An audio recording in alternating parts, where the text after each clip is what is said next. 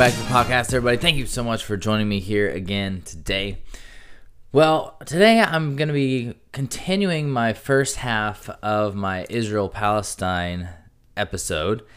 And literally, like two or three days after I recorded my first Israel Palestine episode, the war broke out over there. And so, although I don't see this episode or that episode being very helpful in the near future, hopefully everything will be resolved um, peacefully very soon and these will be relevant. Um, Israel and Palestine are great places to visit, a ton of historical, um, you know, monuments and sites to see, awesome people, and so it would be a shame if people aren't able to visit there anytime soon. So hopefully everything um, gets resolved peacefully and quickly. But I do want to go ahead and make this episode just so I don't forget more than I've already forgotten. It's already November. We went in this went on this trip in like July, so um, I'm already a few months out from it. So I want to go ahead and get this one done. So the first thing, um, this episode is going to be outside of Jerusalem. So the very first episode I did was talking about Jerusalem and then also Bethlehem because those are pretty close together. And although some of these things I'm going to be talking about today, you can do on like a day trip from Jerusalem. Um, we did them as its own little excursion, and so I'm gonna do them separately here. But I will kind of, you know, throw in, you know, you could do this in a day if you wanted to, and whatever. So, first off, I think I mentioned this in the last episode, but we did get a rental car, and getting the rental car was pretty simple. Um, I did go ahead and splurge for the extra, like, $20 a day insurance because just how crazy Jerusalem was. I knew that I would feel a lot better driving there if I had nothing to worry about and Tel Aviv was even worse. So even though nothing happened, I was glad that I had the extra insurance and I only had the car for two days, so it was an extra 40 bucks for that peace of mind. So I went ahead and did it. If you're gonna be, you know, outside of the city for most of the time, probably don't need the extra insurance. But if you're gonna be spending a considerable amount of time inside the cities, um, I would probably go ahead and do it, especially if you're only going to be, you know, having the car for a few days and it doesn't really add that much to your bill. One thing about rental cars in Israel is everywhere I looked had mileage limits, which is really annoying. And I understand why they do it, but at the same time, it stinks. And so I don't know why they do it. Um, the mileage limits were a good amount. I really can't remember the exact total of miles you got per day, um, but it was basically the exact amount that I was going to be using. So I when I was originally planning this trip, it was going to be, you know, in and out of Jerusalem. We would be um, picking up the rental car in Jerusalem, driving it, you know, up to Galilee and then back down and then returning it to Jerusalem. But it saved mileage to drive back to Tel Aviv. Um, and so even though it only saved maybe like 50 miles or something like that, that was enough to give me a nice buffer in my mileage range. Whereas, like, let's say the limit was like 300 miles for the two days, I was literally going to be at like 290 miles when I routed it through Google Maps. And that extra 10 miles, you know, maybe I make a wrong turn. Maybe I want to drive around the block a little bit to see if I can find a better parking spot. Like, whatever. You never know where that extra mileage might come from. And so having that extra like 50 miles um, was really nice. And it turns out maybe it wouldn't have happened, but once we got to Tel Aviv, I drove around the block a lot of times. And so it was definitely nice to have that extra mileage. Um, so just pay attention to that. Make sure that you route your trip and you know how many miles that you are going to be using. And then, you know, just factor that into your cost. You're going to have to pay extra for each mile that you go over. Also, make sure there's not a lot of free parking spaces. So, in Jerusalem, whenever I booked our Airbnb, I made sure that there was parking nearby, and there's actually a paid parking lot right across the street. And it wasn't very expensive. I think I paid maybe like five US dollars to park for an entire day because I'll get into this more in a second. But I literally paid for like 24 hours for like five bucks, which is not a bad deal. It was in a um, a big lot, and they locked the gates from like 10 o'clock at night to like 6 in the morning. And as long as you don't need it, you know, in between those times, you're good to go. So super easy, um, but just make sure that you kind of plan for that ahead of time so you're not scrambling at the last minute. So, also originally, I had planned on picking up the car in the afternoon and then us driving to the Dead Sea and then driving back. Um, and then spending the night in Jerusalem. The Dead Sea is about a 30 minute drive, 45 minute drive from Jerusalem, where we were staying near the Damascus Gate. And because we were kind of short on time, I figured that that would be a good way to make use of the time that we had. Um, and so, you know, I was like, okay, we pick up the car at like three in the afternoon, drive there, spend some time at the Dead Sea, you know, spend an hour or whatever, and then come back. And then the next day, we'll have all day to go up to Galilee, all that stuff. Well, mainly the mileage cap is what got me because that was an extra, you know, 50, 60 miles that we just didn't have. And so because of that, I was like, we could just leave extra early in the morning and not have to, you know, spend several hours driving there and driving back. And so that's what we ended up doing. But I had already booked the car. So in hindsight, I would have picked up the car later in the afternoon, like right before they closed. And then that would have given us more time two days later to return the car. I wouldn't have to, you know, be rushing to get the car back by three in the afternoon or whatever. So, um, if you've rented a car, you know all this, but just be aware of the timing. Uh, make sure there are gas stations nearby, parking spaces, all that kind of normal stuff um, applies here as well. So, after all that, we woke up early our last morning in Jerusalem and we decided to go to the Dead Sea. And the Dead Sea is a pretty big sea, pretty, I guess it would be like a big lake, um, but it's really large um, and there's a lot of access points to it. Um, but a lot of them, you know, you have to be staying at like a hotel or you have to pay to go. There's a few free beaches, but they're really down south. Um, and so we wanted to stay more up north because Jerusalem is pretty level with the northern edge of the Dead Sea.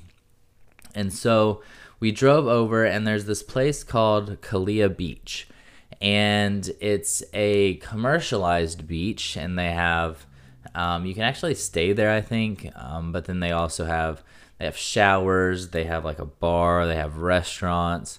You can get like massages, you can buy souvenirs, all sorts of stuff like that. Um, but it was just really convenient, and we didn't really want to have to drive really far down south to go to a free beach. And really, I don't, I do not remember the exact cost, but it was not that expensive. I think it was maybe like $15 or 10, 10 to $15 a person to get in. And then we paid maybe like another $10 or so for parking. So, all in all, not a bad expense. I will say at this Kalia Beach, I had read things where they're really pushy about selling their premium package.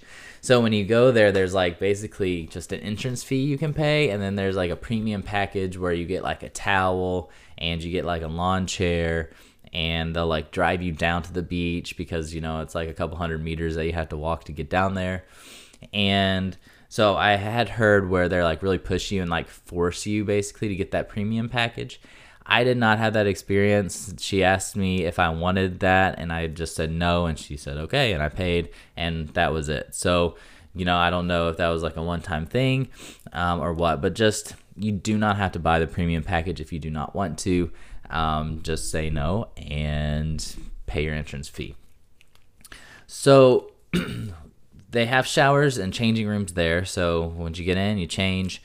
And the Dead Sea was really cool. Um, I don't know what I was expecting, just like a body of water, um, but it was really weird. like going down and getting into the Dead Sea, it was crazy how buoyant you are, and obviously that's what the Dead Sea is known for. But you know, I can't really like if I get in a pool, I do not really float that well in a pool. Like I sit there and then like my legs go down or something like that. It doesn't work very well. Well, in the Dead Sea, like I could not force myself not to float. It was ridiculous. I would get in past the point where my feet no longer touch the bottom, and I could not jump up and like force myself to go deeper so that my feet would touch the bottom. It was crazy. I was like a cork. Um, so a really weird, cool experience. Um, the water was like a little oily, slimy like because of how much salt and stuff is in the water. There are just like dried salt banks everywhere. It's just a really awesome place. There are signs everywhere like not to lay on your stomach, um, not to wipe your eyes because it's gonna like burn your eyeballs out. So it's a really interesting place. And the thing is, I would love to have stayed there for like hours. Like it was super nice, but it was just so hot and the water was hot and I was because you can't like dip your head in the water, you can't wipe your eyes. Like I was sweating while I was in the water, and it was kind of, I'll be honest, it was kind of not that fun, just because of how hot and miserable I was.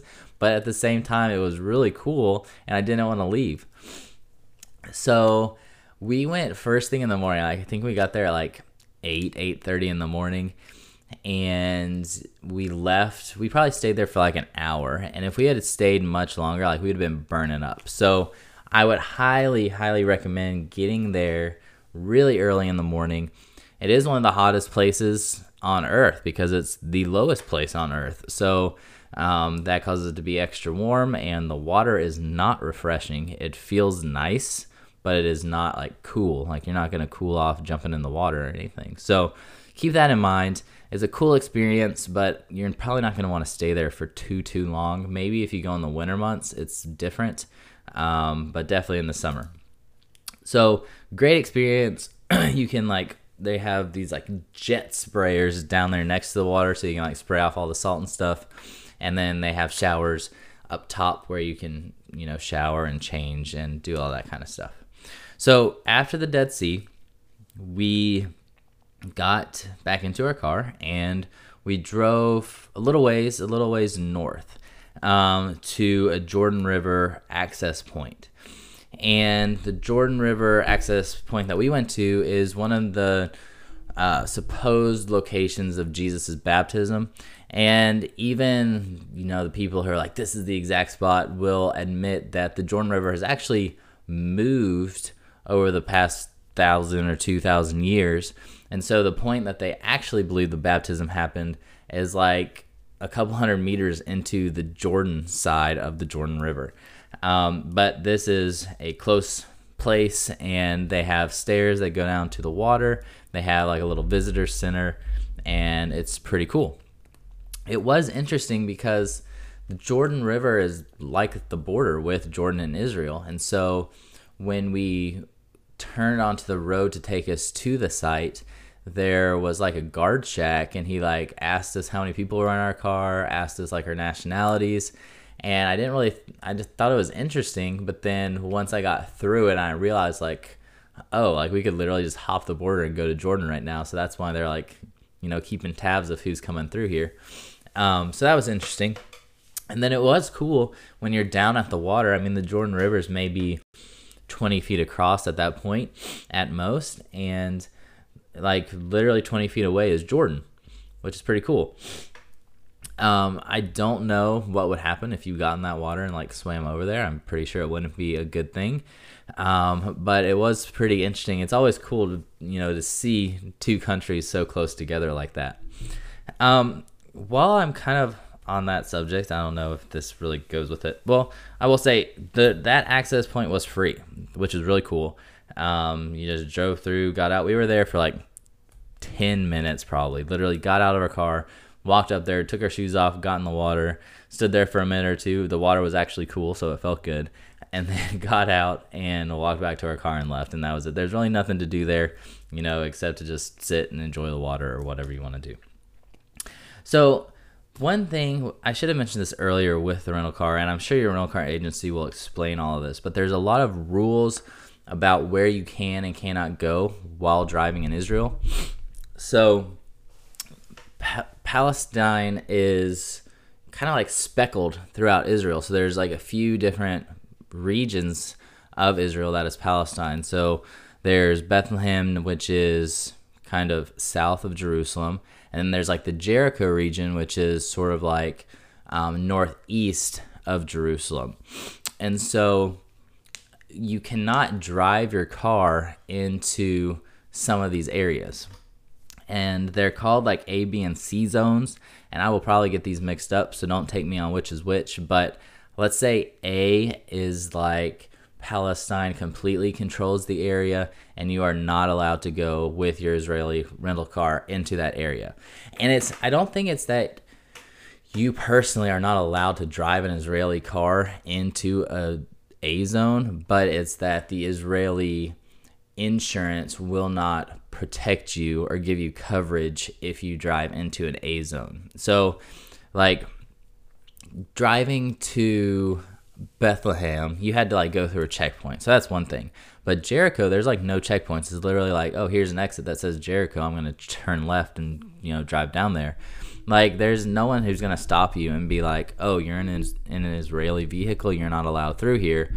But if something happened, like you got in an accident, whatever, if the rental car agency finds out that you're in Palestine and in this A zone, they will not give you coverage. So keep that in mind. Our um, car rental agency told us about this beforehand. I already knew it as well, but they should remind you of this. I think there might be some car companies that do give you coverage, um, but just um, keep that in mind and make sure you know what you're doing and where you're going. With that being said, you can so there's the A zone that's like completely controlled controlled by Palestine. There's B zones which I believe is controlled by Palestine, and then there's like some Israeli presence, and then a C zone is Palestinian, but it's like completely controlled by Israel. So there's those three different zones. A zones I believe are the only ones you're not allowed to drive through. Um, and when you're driving from the Dead Sea north, you have to drive um, up highway or Route 90, which is in Palestine, and it's either it's this it's the zone that's controlled by Israel. So I think that's the C zone, um, and so you are allowed to drive through those zones. That's okay, and is covered by um, the insurance. So just keep that in mind. Very interesting um, situation. And when we left Palestine through the C zone, we actually did have to go through a checkpoint, but it was just like a normal show your passport, you know you're on your way sort of deal. It wasn't anything um, hectic at all.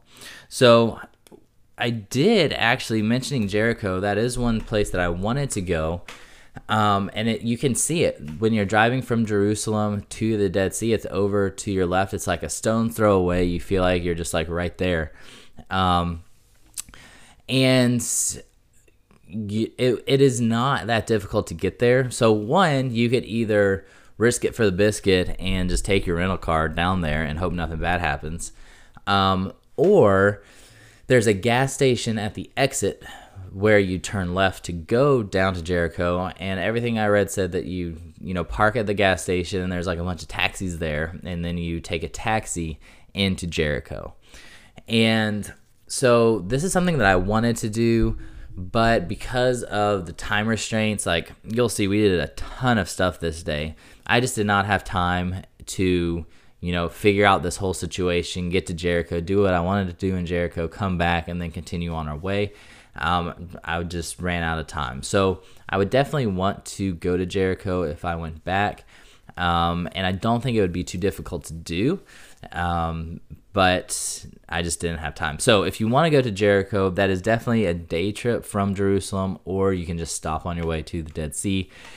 And I'll be honest, you're gonna hear a lot of people saying don't go to Jericho. Um, I think a lot of, a lot of people say don't go to Jericho more than they say don't go to Bethlehem, and it's I don't know if it's because Bethlehem is more um, commercialized, like maybe a lot more a lot more tourists are going to be going to Jerusalem than Jericho, perhaps.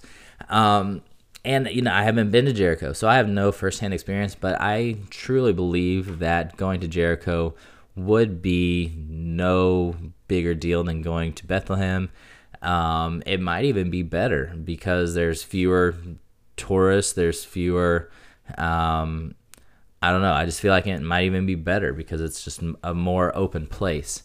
Um, but like I said, I don't have any firsthand experience with that. I would love to hear if you've been to Jericho on what you thought. But I watched several videos when I was planning this trip of people going there, and it seemed like an awesome place. And you know that I think that could just be another one of those bad press situations. So do not automatically mark Jericho off your list. There's a few cool things there. There's Zacchaeus' tree, the Bible story where Zacchaeus drives, uh, climbs a sycamore tree to see Jesus. That's in Jericho. And then there's a cool um, archaeological site. I, I do not know who lived there. It's like a palace, and they have some amazing mosaics that are preserved there. And so that's one of the main things I wanted to see. Um, but definitely check that out. I think they they had been restoring it for the past few years, and they just opened it like a year or so ago. Um, so it's kind of a new, freshly redesigned um, archaeological site. And so definitely check out Jericho if you have the time and if you feel comfortable doing so and navigating that whole uh, situation to get there. Okay, so with that being said, Jordan River, we are on that Highway 90 going north. Now, there's obviously a ton, a ton to do in Israel. You you could go to Israel a million times and probably not see everything that you want to see. So south of um, this Kalia Beach of the Dead Sea, there's a whole bunch of archaeological sites that you can go to. Um, there's um, Ian, I believe it's called En Gedi. Um, I think that's the place where they found the Dead Sea Scrolls, but if it's not, that's also down there. There's also, uh, hmm, I cannot remember. Man, it's like right Masada. There it is, Masada, and it was like a fortress during um, like the first century AD, and it's up on this huge, you know, mountaintop and it's just an awesome awesome place. I did not go there either did not have time but there is just so much archaeological stuff down there near the dead sea.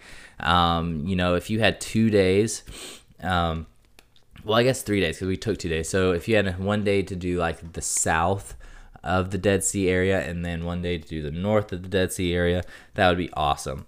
Um, so just make sure you do a ton more research than what I'm telling you because there's a ton more to do than what I'm telling you. Okay, so leaving the Jordan River, like I said, like 10 minutes. Um, you leave there and you're going to continue driving north, and we went to Nazareth next. So, Nazareth is where Jesus grew up and where um, I believe that's where Mary um, lived. I guess that's where they both lived, um, uh, Mary and Joseph. And one of the main sites there in Nazareth, really, I wanted to go to Nazareth just to say that I've been to Nazareth, if I'm being honest. But there's one site there, it's called Mary's Well, and this is apparently where she was getting water, and the angel came down and told her that she was going to have Jesus. Um, so it's literally like in the middle of town. We were driving through, and I was like, "Oh, there it is!" And we like literally just drove right by it, and then I like made a U-turn, and we went and parked, and then like walked around it, and this was around lunchtime, so we went and found a nice falafel place. And while we were sitting there, some locals, though there was a family from the U.S. sitting there, and they were family with some locals, and they were saying how this is the best falafel shop in like all of Nazareth, and so we got lucky there. But it's like you know a block away from Mary's Well. Really good falafel. I think I mentioned this in the last episode, but I didn't really like falafel before I went to Israel. But then while I was there, I was like, this stuff is awesome. So I think I'm a fan now. But, anyways, um, one weird thing about Nazareth is there's there's like a lot of striping on the sidewalks of where you can and can't park and there's like different different symbols for where you pay to park where you can't park at all where it's free to park and so like I was trying to Google this while I was driving and like trying to find a place to park. And so I finally I found this um, this parking lot like right above this falafel shop. And so I pull in there and there's a parking spot. And so I pull in to this space and there's like a guy on the phone like standing there at the space. And so I point at the space. I'm basically like, Mally, can I park here? And he's like, oh yeah, yeah, yeah. And so he like waves me in. He like backs me in. Like I back into the parking space, and he's like, you know, waving me back, like helping me park and all this kind of stuff. And so then like we're getting all our stuff together, and so then I get out and. So this guy's on the phone and he's like not coming up to me to be like, okay, this is how much it costs or anything like that. And so the parking lot's full. So I'm like, this can't be that crazy. You have a place to park.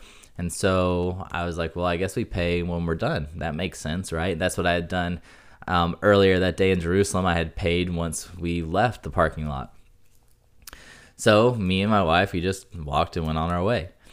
So we go have our falafel. We go to Mary's Well, spend like five minutes at Mary's Well max. Like you literally just see it and you're like, oh, okay. And then we stopped at a local. There was a grocery store, so she wanted to go in and you know look at all the local cuisine there at the grocery store. And then we went back. We were probably you know parked for 45 minutes, maybe an hour. And so then we come back and there's nobody in sight. Like this guy isn't there, and the parking lot there's cars there, but there's no people anywhere. And so I'm like, that's kind of weird. Like weird. Like I thought this guy was the parking attendant. And so I'm like, that's really weird. And so I remember looking where you're supposed to when you're in Nazareth, there's like an app or something, or you have to pay online to park. And so it dawned on me like this guy didn't even work in this parking lot. Like he was just randomly here and helped me park. and so yeah, that's how I got free parking in Nazareth. But um, apparently, I just got away with it because I think you're supposed to pay online, and yeah, so make sure you do that, or make sure that you know what you're doing when you're parking in Nazareth because I did not, and I got lucky apparently. So, parking in Nazareth is kind of weird. Okay, next we headed on to Cana, and Cana is like maybe 15 minutes from Nazareth. It's right next to it and there's a church there called the Wedding Church, and this is supposed to be the church where Jesus performed his first miracle, where he turned the water into wine. And although I believe that this has been pretty much like 90% confirmed to not happened at this location, like I don't even think people believe that that is the actual Cana that's in the Bible. Um, I think there's like another town a little ways away that is supposed to be Cana. I don't know. Um, but it was literally like 15 minutes away and on the way to our next stop. So we pulled in and we walked around for like maybe 20, 30 minutes. And that was about it. We did not spend too much time there in Cana. So after that, we left and headed up north some more to the Sea of Galilee. The Sea of Galilee is huge. It's absolutely beautiful. Um, and it's it's interesting because you kind of come in it's like in a bowl a little bit and so you drive in and you can see it and you know this is another one of those places where you've like read about your whole life heard about and things like that and so in my mind i thought this was going to be huge like if you've ever been to one of the great lakes like i was up at lake michigan a couple years ago and it's like the ocean like you are on the edge of the beach and you cannot see the other side. Like it just goes on forever.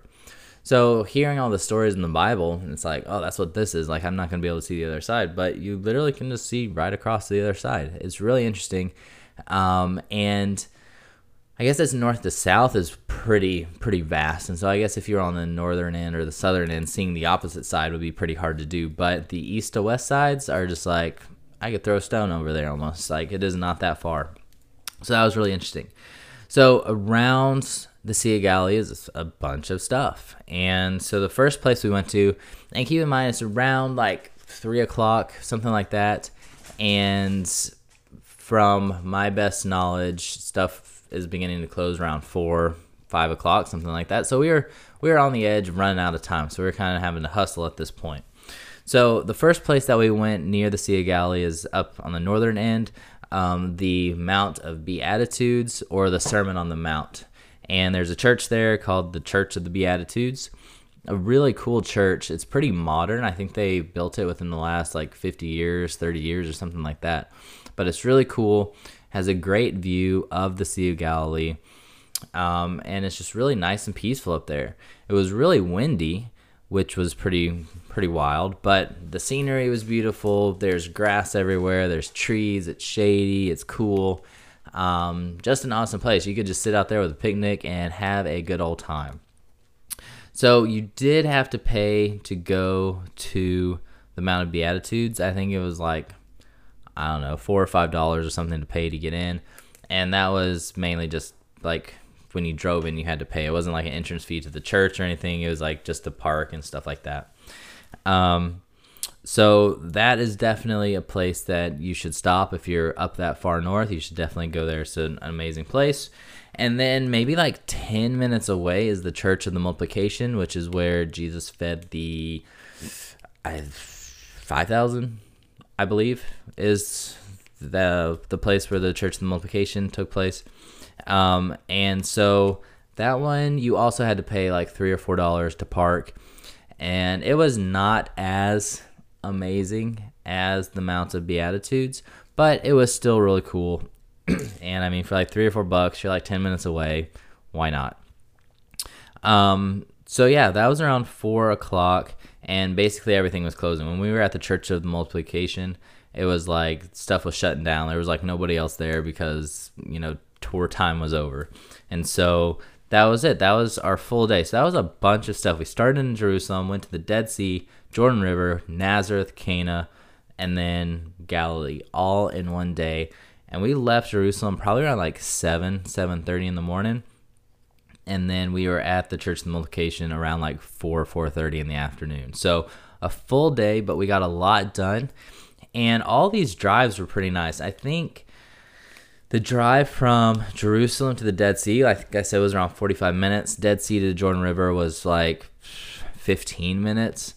Jordan to Nazareth was probably our longest drive, and I think it was maybe like an hour and a half, something like that. And then Cana to the Mount of Beatitudes was maybe like an hour or so. So everything was pretty close together, and the drives were pretty nice too. I mean, for the Jerusalem to the Dead Sea, that drive was like in the desert. Um, I kind of felt like I was in like a wadi there in Jordan, like the deserty scenes. There were, you know, sheep and stuff being herded around on the mountainsides, which was pretty cool to see. And then the farther you go up north, the kind of greener it gets. You're going through um, fig trees and palm trees and things like that. So, really cool drives. Um, and you're not going to be bored, you know, on those drives. One thing that we did not do, and I don't know if I just forgot about it. I remember researching it, so I think I forgot about it at the time, and we were out of time anyways. But Capernaum is right next to the Mount of Beatitudes. It's maybe like a 10 minute drive.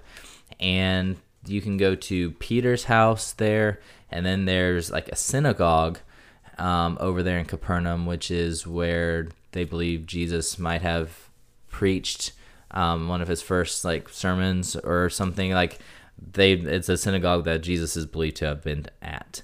Um, so that's pretty near the Mount of Beatitudes as well in Capernaum. So check that out if you have time. Um, and then on the west side of the Sea of Galilee is Tiberias, and that's a pretty good sized town. And so that's where we spent the night. There's a lot of hotel options and there's a lot of good places to eat. There's some good views of the Sea of Galilee. So once we checked into our hotel, um, and make sure they have parking, by the way. But once we checked into our hotel, then we kind of just walked around on the edge of the Sea of Galilee. We got some dinner, just kind of chilled out, relaxed, went through some like bizarre sort of thing that they had going on, and just had a good time.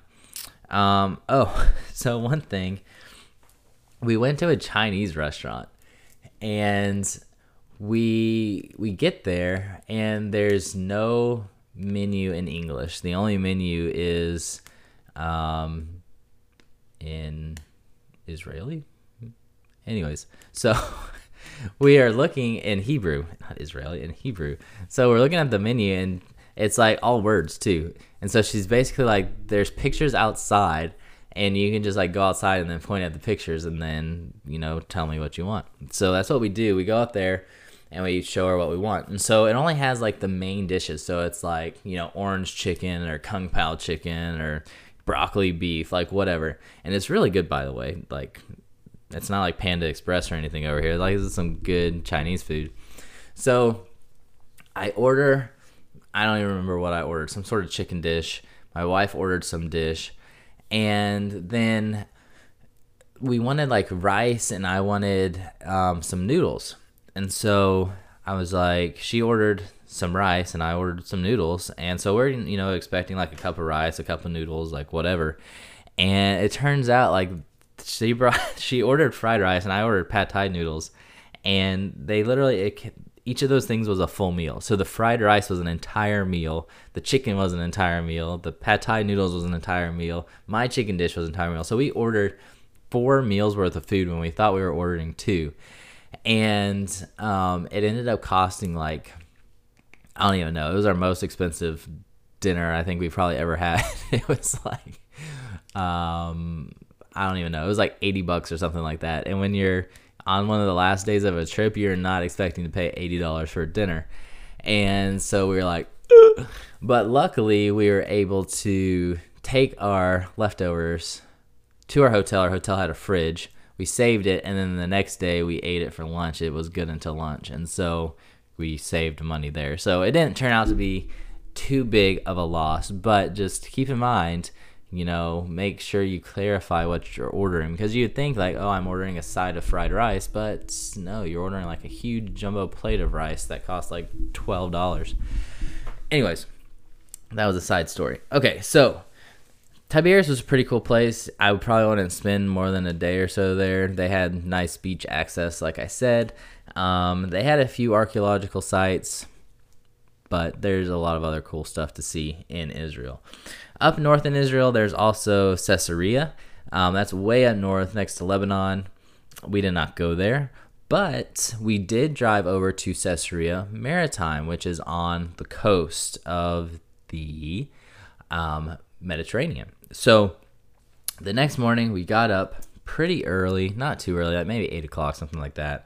And we started driving west. And so we went to Mount Carmel. And so Mount Carmel is a pretty cool place. And I always thought Mount Carmel was just that. It was a mountain. But it turns out it's like an entire like mountain range, like nature reserve. And so I typed in Mount Carmel into my GPS and we get there and there's supposed to be there's a church.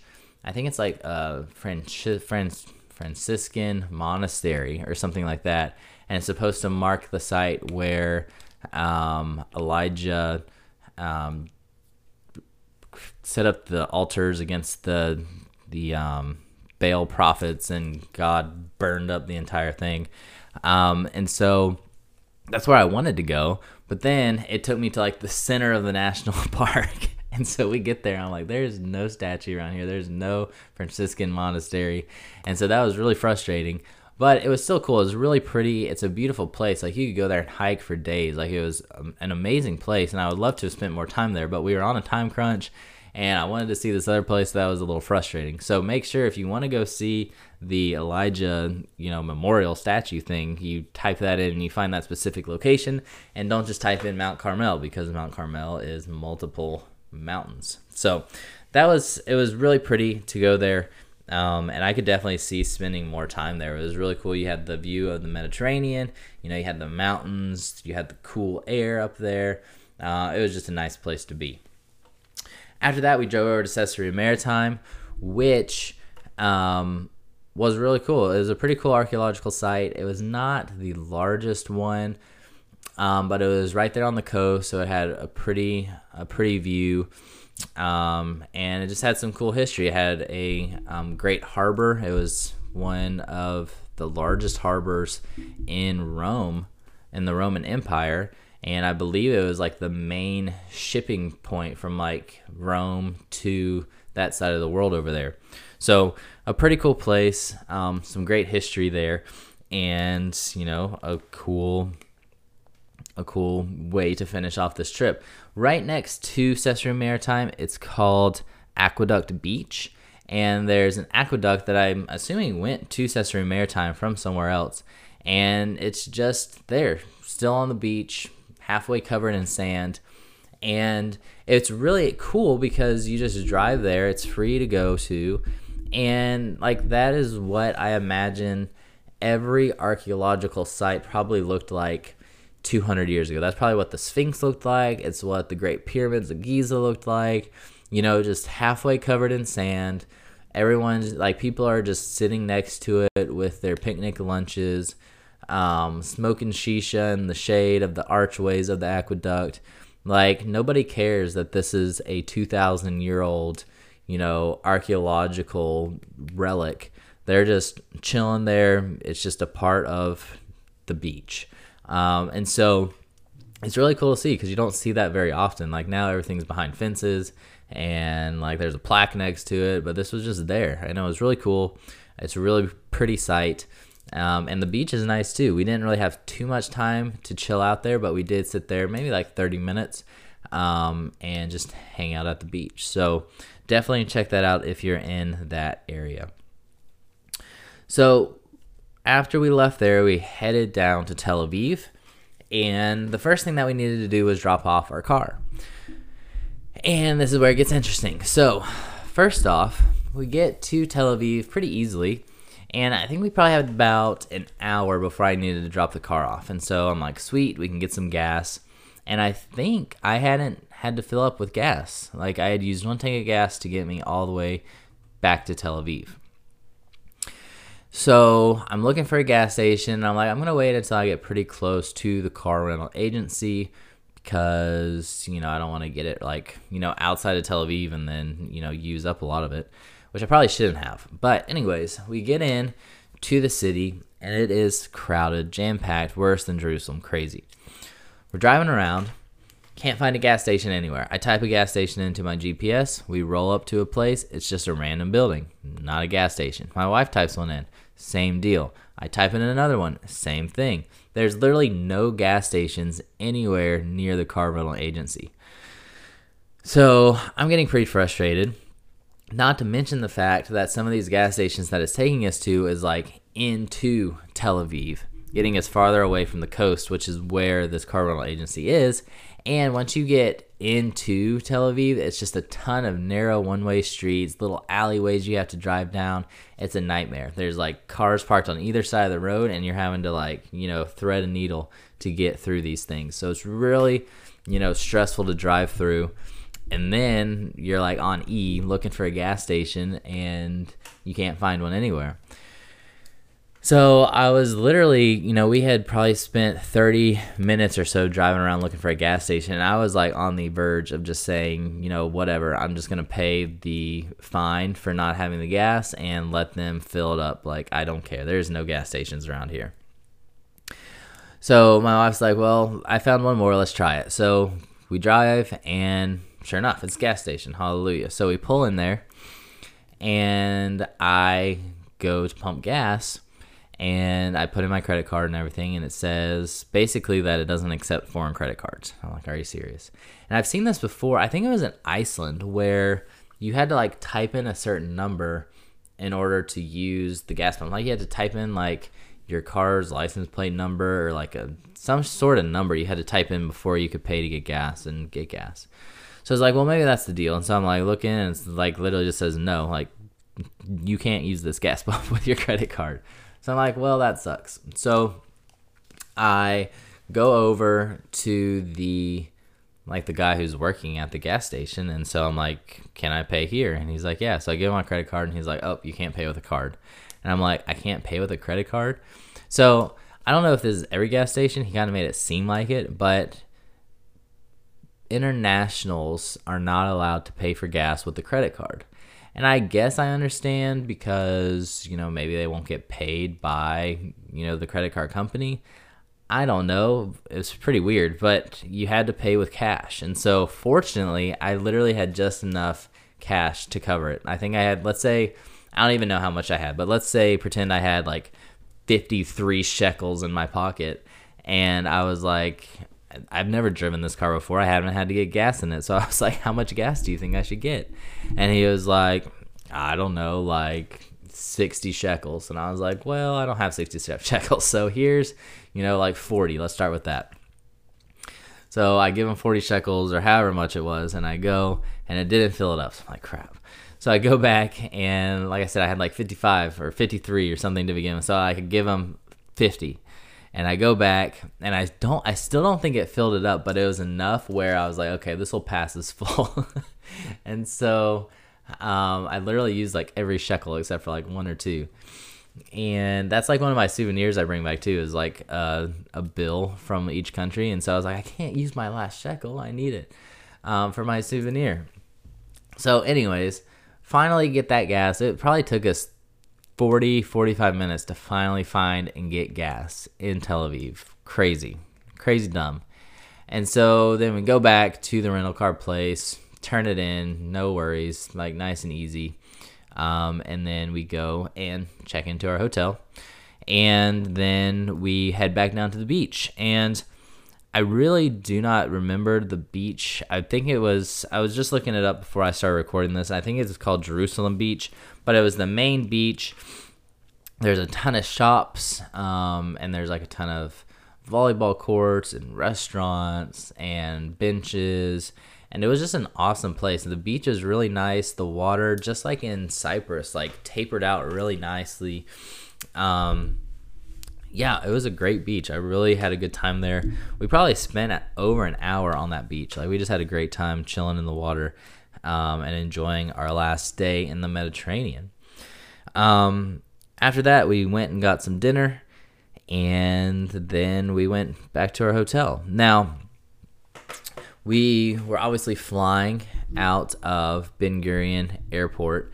And so there are several ways to get there. Like I mentioned, leaving the airport, you can obviously like get a taxi and all that expensive stuff, or you can take the train there. And so to get to the train station, um, we took scooters. So they have those um, like bird scooters that you download an app and like you scan it and you get on and ride it. And the last time we rode these were in Rome and it was terrifying because there were like zones you weren't allowed to drive through and we didn't know that so our scooters were like dying while we were on like busy roads um, so my wife does not have fond memories of the scooters but i was like this is the only way because our hotel was probably like two or three miles away from the train station to take us to the airport so I was like, we're gonna have to do it. Well, luckily Tel Aviv is really user friendly when it comes to these because there's a ton of bike paths. Um, and it was just really convenient. You didn't really have to get on the road. I think there was a couple times where you had to get on a road. Um, you obviously had to cross intersections and things like that. But basically, I would say over two and a half of the three miles was on bike paths or scooter paths. Um, so it was really easy um, and not stressful to use them. And so definitely um, check out the scooters as an option for transport while you are there. And then got on the train, um, super easy, got on the train, headed to the airport, um, and we were off. Uh, the immigration process leaving Israel was very intense. I almost forgot that. This will be the last thing I'll talk about. Um, but the immigration process and security process to leave Israel was crazy. Um, so we get there, and we weren't allowed to get our boarding passes ahead of time, which is weird because normally when you're flying to the U.S., like it's super easy, you can get it from anywhere. So that was frustrating because then I knew, okay, well now we're gonna have to get in this really long line and get our boarding passes. So we get there, and I know there's no like there shouldn't be any um, ID checks because we're going to the U.S. and that's not usually a thing when I'm flying back to the U.S. is to get an ID check. So um, I get in line. There's a huge line to check in and get tickets and drop off luggage, and that always annoys me when I'm in this really long line with my little backpack. Well, it's not little, but with my backpack. And then there's all these people who are, you know, they're checking luggage. It's like I shouldn't have to be in the same line, but I get in that line and I see the little kiosk, and I tell my wife, I'm like, why don't you go check the kiosk, see if you can get your boarding pass from one of those, and I'll stay in line. So she went over, and sure enough, she was able to get her boarding pass, which was awesome. So after she got hers, I was like, just in case mine doesn't work, stay in line. And then I went and got mine. It worked. And then we met back up. And then we start walking to security. Well, we get to security, and the guy's like, You don't have the little sticker on your passport. And I'm like, Why? Like, where am I supposed to get the sticker? And he's like, Did you see that line over there? You're supposed to get in it. And for some reason, there was like no one telling you to get into this line. And so I was like, Oh, I don't need to get in this line. But I did. So we had to like check back and get in this other line where it's the typical. Normally, they'd like do it at your gate or something and they're just like asking you all these random questions. And they'll be like where'd you go? How do you know each other? They were like looking at my passport and then being like what was your you know year of birth? What's your middle name? Like all this kind of stuff to make sure it's like actually your passport and all this kind of stuff. And so we got our stickers and we left that area and then we had to go through security, and then security was extra long and tedious there as well. And then we were through. Um, and although talking about it right now, it doesn't seem like too much, but it took like an hour and a half at least. And we got our tickets before. And yeah. And so I think if I would have stayed in that line, I wouldn't have had to go through the second line. I think that was only if you had carry on because the people at the check in counter didn't get to ask you the questions. Um, but so either way, you know, it was a long process. So make sure that you do give yourself like those three hours that you need um, for an international departure because you are going to need it um, at the Ben Gurion Airport on departure. Whew.